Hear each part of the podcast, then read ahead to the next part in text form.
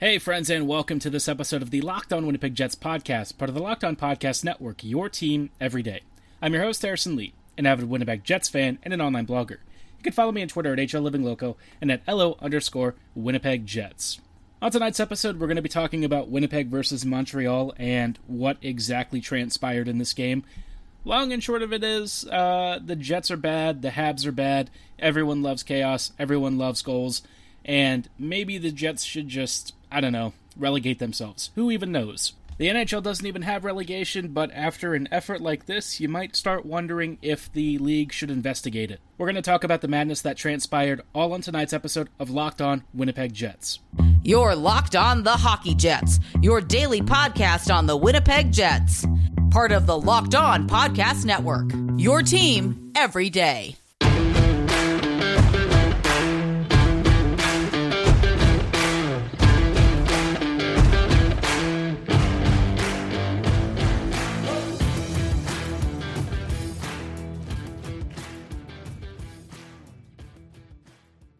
Hello, friends, and welcome to tonight's episode of the Locked On Winnipeg Jets podcast, part of the Locked On Podcast Network, your team every day. Thanks for joining us, and as always, thank you for making Locked On Jets your first listen of the day every day.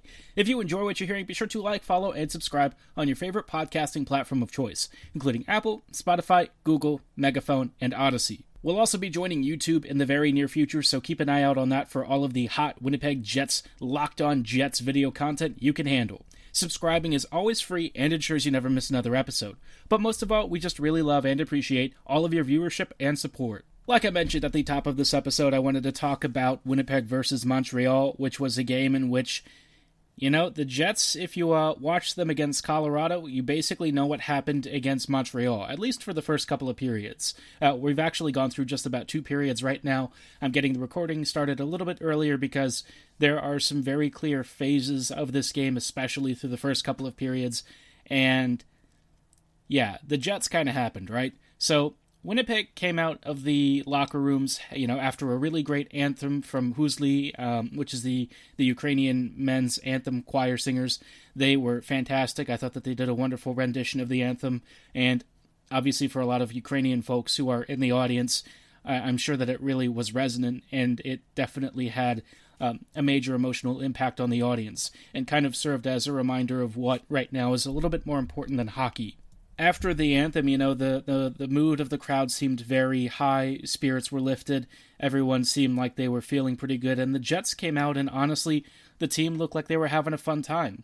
Uh, after a bit of a tentative start through like the first few minutes, Winnipeg started getting rolling, and it was partly because Montembeault and net for the Habs wasn't all that great. Uh, first couple of shots, he surrendered like four goals, and suddenly Winnipeg found itself with a massive lead. But when you watch the Jets, you always know that this team has a Jekyll and Hyde act. Whenever Winnipeg has like any sort of lead, they tend to sit back. They start letting off the gas, and you could feel that first period start to shift.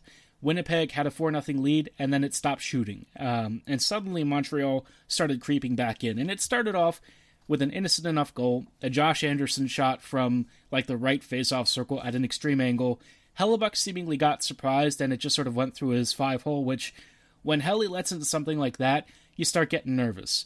Um, he hadn't really seen a lot of rubber until that point, but all of a sudden Montreal started putting it on net, and you started getting nervous. Then Montreal scores a second goal, then a third, and then suddenly, you know, they uh, they tie it, and you're just like, what, uh, what, what exactly was Winnipeg doing? And so I think that this illustrates a really big problem with this team. It's been a problem for the past couple of years, but when Winnipeg starts getting complacent, they get lazy, they get slow, and they suddenly allow teams opportunities to score, and they don't finish these games out. You compare and contrast it with the team from a few years ago that basically just dominated opponents all through the you know the full 60 minutes and three periods the Jets back in 2017, 2018, they never let go. Uh, you know, they, they did have moments where maybe they let off the gas for a couple of minutes, but it was never a, a moment where they took an entire period off. You only saw maybe a few shifts here and there, and then the pressure started again. Those waves of domination started to creep back into their game, and Winnipeg was pounding opponents into the ground. This team doesn't do that. Winnipeg gets two, three, maybe even four goals, suddenly they think that's enough. You know, we can take a few shifts off, maybe even a period here and there, and we'll actually be able to win the game. At this level, that just doesn't cut it. It's not excusable. This team knows better, and yet the, the Jets keep doing this year in and year out. I feel like for me, it's illustrative of why, you know, the, the Jets need a cultural change. I think Winnipeg has gotten to the point where they are comfortable with this level of play in some areas. Uh, not that they would say it. I, I, think that they would actually express frustration in the um, press conferences and if you question questioned them about it. But in their actions, it doesn't really seem like the urgency gets to them. And I don't know if that's just a, a thing because maybe the tactical adjustments aren't really where they need to be and the Jets are struggling to figure out what to do with the instructions, or if Winnipeg's top players just don't really uh, feel like they have to push as much. Um, you know, that's not really the case for like the second line, right? You know, the, the Dubois line constantly works really hard. Even KFC, with all of his defensive liabilities, he's still trying to actively create alongside his teammates. But you look at some of the top guys, you know, the Scheifele line sort of being a bit stagnant, and then the depth lines that are trying their best to create something but not really capable of it for most of the game there's just a it's i wouldn't call it like dead weight but there's definitely a lot of issues with this team's construction especially when uh, you know winnipeg is faced with either trying to chase a deficit or holding a lead. Both situations the jets have had issues. And I, I don't really know what to say with this team. It's really embarrassing that they had a 4 0 lead over one of the worst teams in the nhl and somehow they blew it even if the Jets win this game, it's still a scathing indictment of their performance and their inability to, you know, keep keep it together and play for a full 60 minutes. That a team that really has no business being in this outing, uh, a team that the Jets should have put down, they came back. And sure, you could say Hellebuyck was pretty terrible, and honestly, Helly definitely was not very good.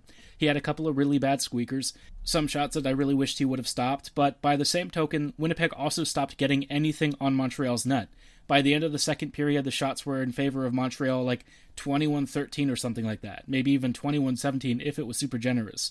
But long and short of it is, the Jets were getting outplayed and outshot. So, yeah, not a great first half of this game. And we'll talk about why this continues to be a trend over the past couple of years. But, you know, I also wanted to talk about some of the good that we saw because I do think that there are some individual performances that for me really stood out in a positive way. We'll dive a bit deeper into this game in just a little bit, but before we go any further, I thought you should hear a little bit about Built Bar and why they're the best tasting protein bar on the market. They're so good that they might just help you with those pesky New Year's resolutions. It's the new year, so that means New Year's resolutions. If yours is about getting fit or eating healthier, make sure you include Built Bar in your New Year's plans. Built Bar is the protein bar that tastes like a candy bar, but it's even better for you. They make it easy to stick to your New Year's resolution because it tastes so good, you'll actually want to eat it, unlike all those other waxy, chalky, boring protein bars you're used to. Built bars are coated in 100% real chocolate and contain around 130 calories, 4 grams of sugar, 4 grams of net carbs, and 17 grams of protein. Good luck finding a candy bar that's as guilt free as Built Bars are. Ready to make the change? Go through your cupboards or all of your secret snack stashes and throw out all the junky, calorie laden, super sugary foods that you can replace with Built Bars. You don't even have to love working out. Built Bars are suitable for every lifestyle and can help you cut calories the tasty way. To get started, go to built.com and use promo code LOCKED15 for 15% off your order. Again, that is promo code LOCKED15 at checkout for 15% off at built.com. Start your New Year's resolutions off the built way. Hello, friends, and welcome back to this episode of the Locked On Winnipeg Jets podcast, part of the Locked On Podcast Network, your team every day. Thank you for making Locked On Jets your first listen of the day every day. If you want to keep up with all the latest and greatest NHL action, though, you need to be following Locked On Now and make it your second listen. Locked On Now gets you closer to the game than ever before with nightly recaps of every NHL game and analysis featuring our local experts. It's free and available wherever you get your favorite podcasts, so be sure to like, follow, and subscribe right now. We are uh, returning to our thoughts on Winnipeg versus Montreal, which has been a very curious game. Uh, the first period was both great and terrible at the same time. You know, the Jets had a 4 0 lead, then they blew a 4 0 lead. There was a penalty shot. I mean, everything basically just happened. I mean, if you want a good summation of Winnipeg hockey and why this season has been such a trial and tribulation for the Jets, I, I think the first period was a really good illustration. And, you know, the Jets are just who they are at this point. It's not really a shocker. I think most of us have kind of gotten used to it by now. It is what it is. Exiting the first period after getting dominated towards the back end, you know, the Jets were up 4 3, but then, of course, Josh Anderson completed his hat trick towards the start of the second period, makes it 4 4, and things are not feeling great. Um, you know, Montreal was still very much in control of that period, and you could kind of tell that in the second, the Jets just didn't really have a lot of gas. But, you know, thanks to Andrew Copp scoring a power play goal, Winnipeg suddenly had a, a lead and things were feeling a little bit more optimistic. Now, we're going to talk a little bit about the back half of the game and what occurred, but, you know, before I, I, wanted to get to that point, I thought I would spotlight some really good individual performances because I think there were a couple of guys for me that really stood out. Uh, the first one that I think is going to be very obvious is, is going to be Pierre Luc Dubois. This guy has been on an unholy tear since the start of the season, and I don't know that anyone, anyone like really expected him to be this amazing um, for this team. I thought that he would he would like be an elite offensive center, and he has all of the skill and tool sets to be that kind of player that the Jets really lack up front. But even by my expectations, I, I'm really impressed with the way that he continues to fit in. And I think the biggest thing that's kind of really impressed me is his character and leadership. Uh, whatever complaints there were about him in Columbus, I haven't really seen any reason to, uh, you know, think that they've really carried over to the Jets. This guy leads by example. He leads by his words. I mean, he's just for me maybe the ideal, uh, you know, future captain kind of player. This is a guy that when Wheeler retires, I want wearing this team C. I feel like he deserves it. I, I think that his work ethic and the way that he plays and what he does on the ice and with his, his statements, I think he just he does everything so well. He wants to talk to the media. He takes responsibility. And he's also a fantastic hockey player. I mean, this guy is an elite scorer, so I, I just don't really see how anyone could argue against him eventually becoming this team's captain. I, I also thought that uh, one of his line mates, Evgeny Svechnikov, again continuing to show why he is a perfect fit on this line. I mean, Svechnikov isn't going to blow your mind with like insane skills, right? I think Svech, for those who like really nerd out about uh, very strong physical players with very underappreciated skill, coordination, and patience. I think that they adore watching Svech, and for me, that's that's the kind of player that I actually love to kind of follow up on because they're very details oriented, and I think Svech does so many things along the walls and when he's under pressure that not a lot of NHLers can actually pull off. Because of his frame and his strength and his patience, even when he has two to three defenders mobbing him, Svech is honestly one of the most effective creators off the wall that this team has. And he can also, you know, really thread a needle. He's got patience. He's not afraid to physically mix it up. And then when he's actually in front of the net, he's got a pretty deft touch. In tonight's game, he had a goal and an assist. Could have had a couple of other opportunities here and there to maybe grab an assist or a, goal here. Uh, just in general, a really productive night. And I think he serves as a perfect complementary player for the kind of teammates that uh, he has in PLD and KFC. I mean, this unit, it just fits chemistry wise. The performance is off the charts over the past couple of games. It was really good at the start of the year. And it really just makes me wonder why Winnipeg ever got away from it. It's not like I think Perfetti was a downgrade or anything. I think that Cole on that line is also a really good fit.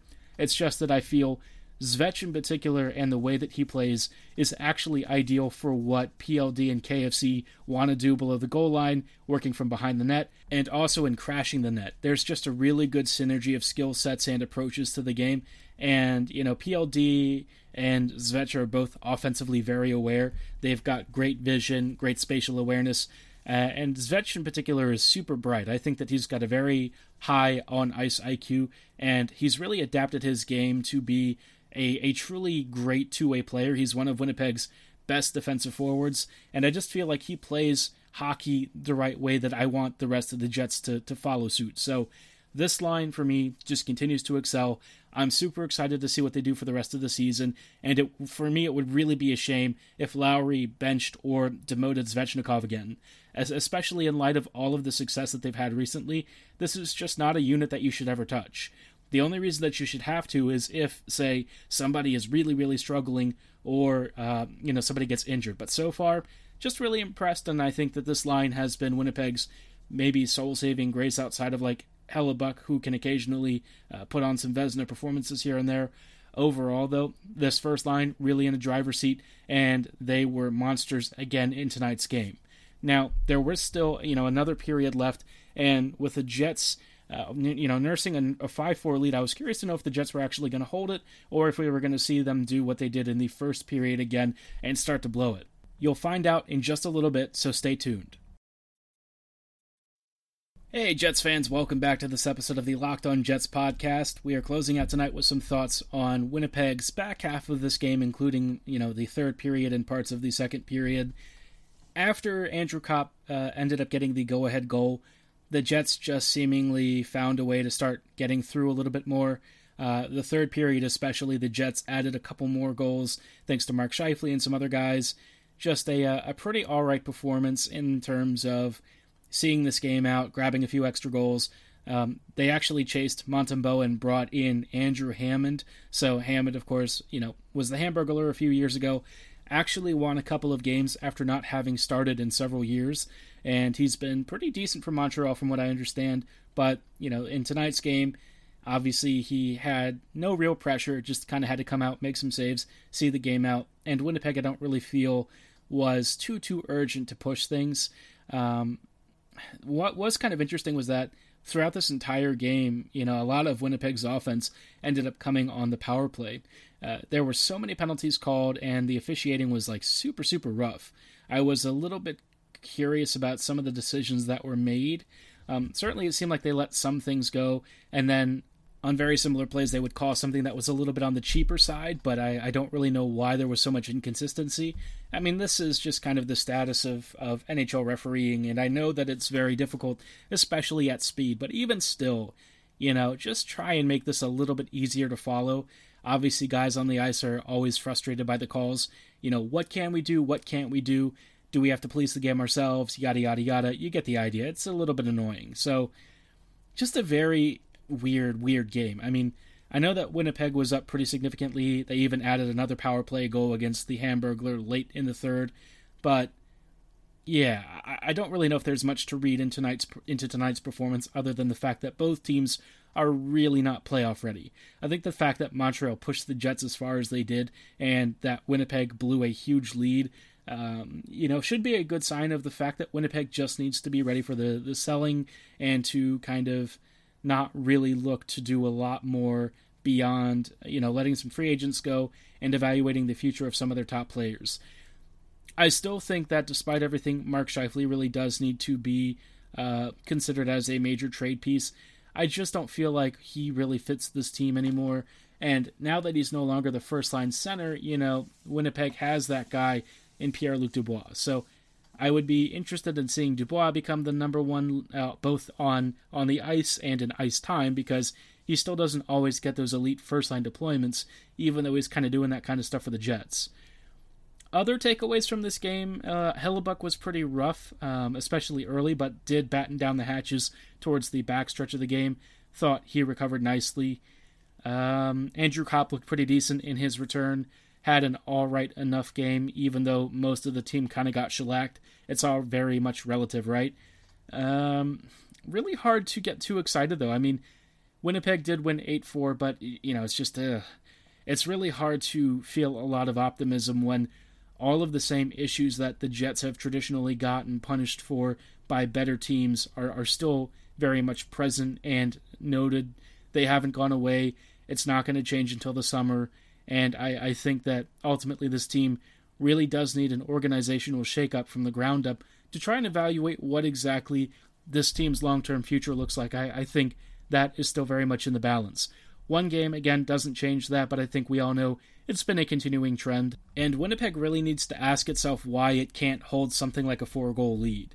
You know, you concede a few here and there, it's no big deal, but if you concede like four in about maybe 10 or 12 minutes of shifts, that's pretty embarrassing that really can't be allowed to happen, especially after it happened against Colorado and they lost that game.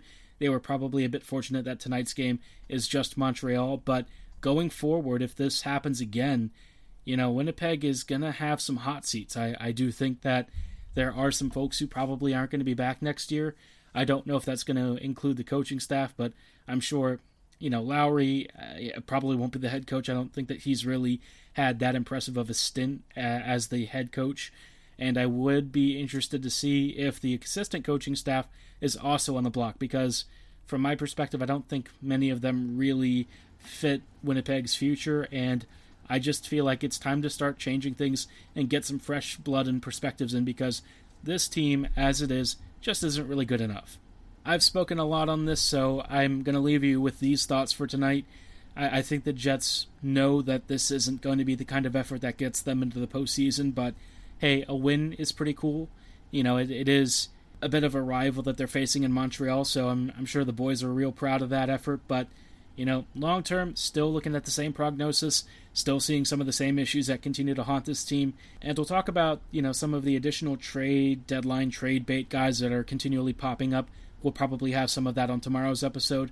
And then throughout the next couple of weeks, any additional names that pop up, we will also discuss, including whether the Jets might be in contention for their services. For tonight's episode, though, that is going to do it. Thank you for making Locked On Jets your first listen of the day every day. Now make your second listen Locked On Fantasy Hockey. Hosts Steele Rodon and Flip Livingston help you become the expert of your fantasy league. It's free and available wherever you get your favorite podcast media, so be sure to like, follow, and subscribe right now. And as always, thank you for listening. Have a great night, and go Jets go.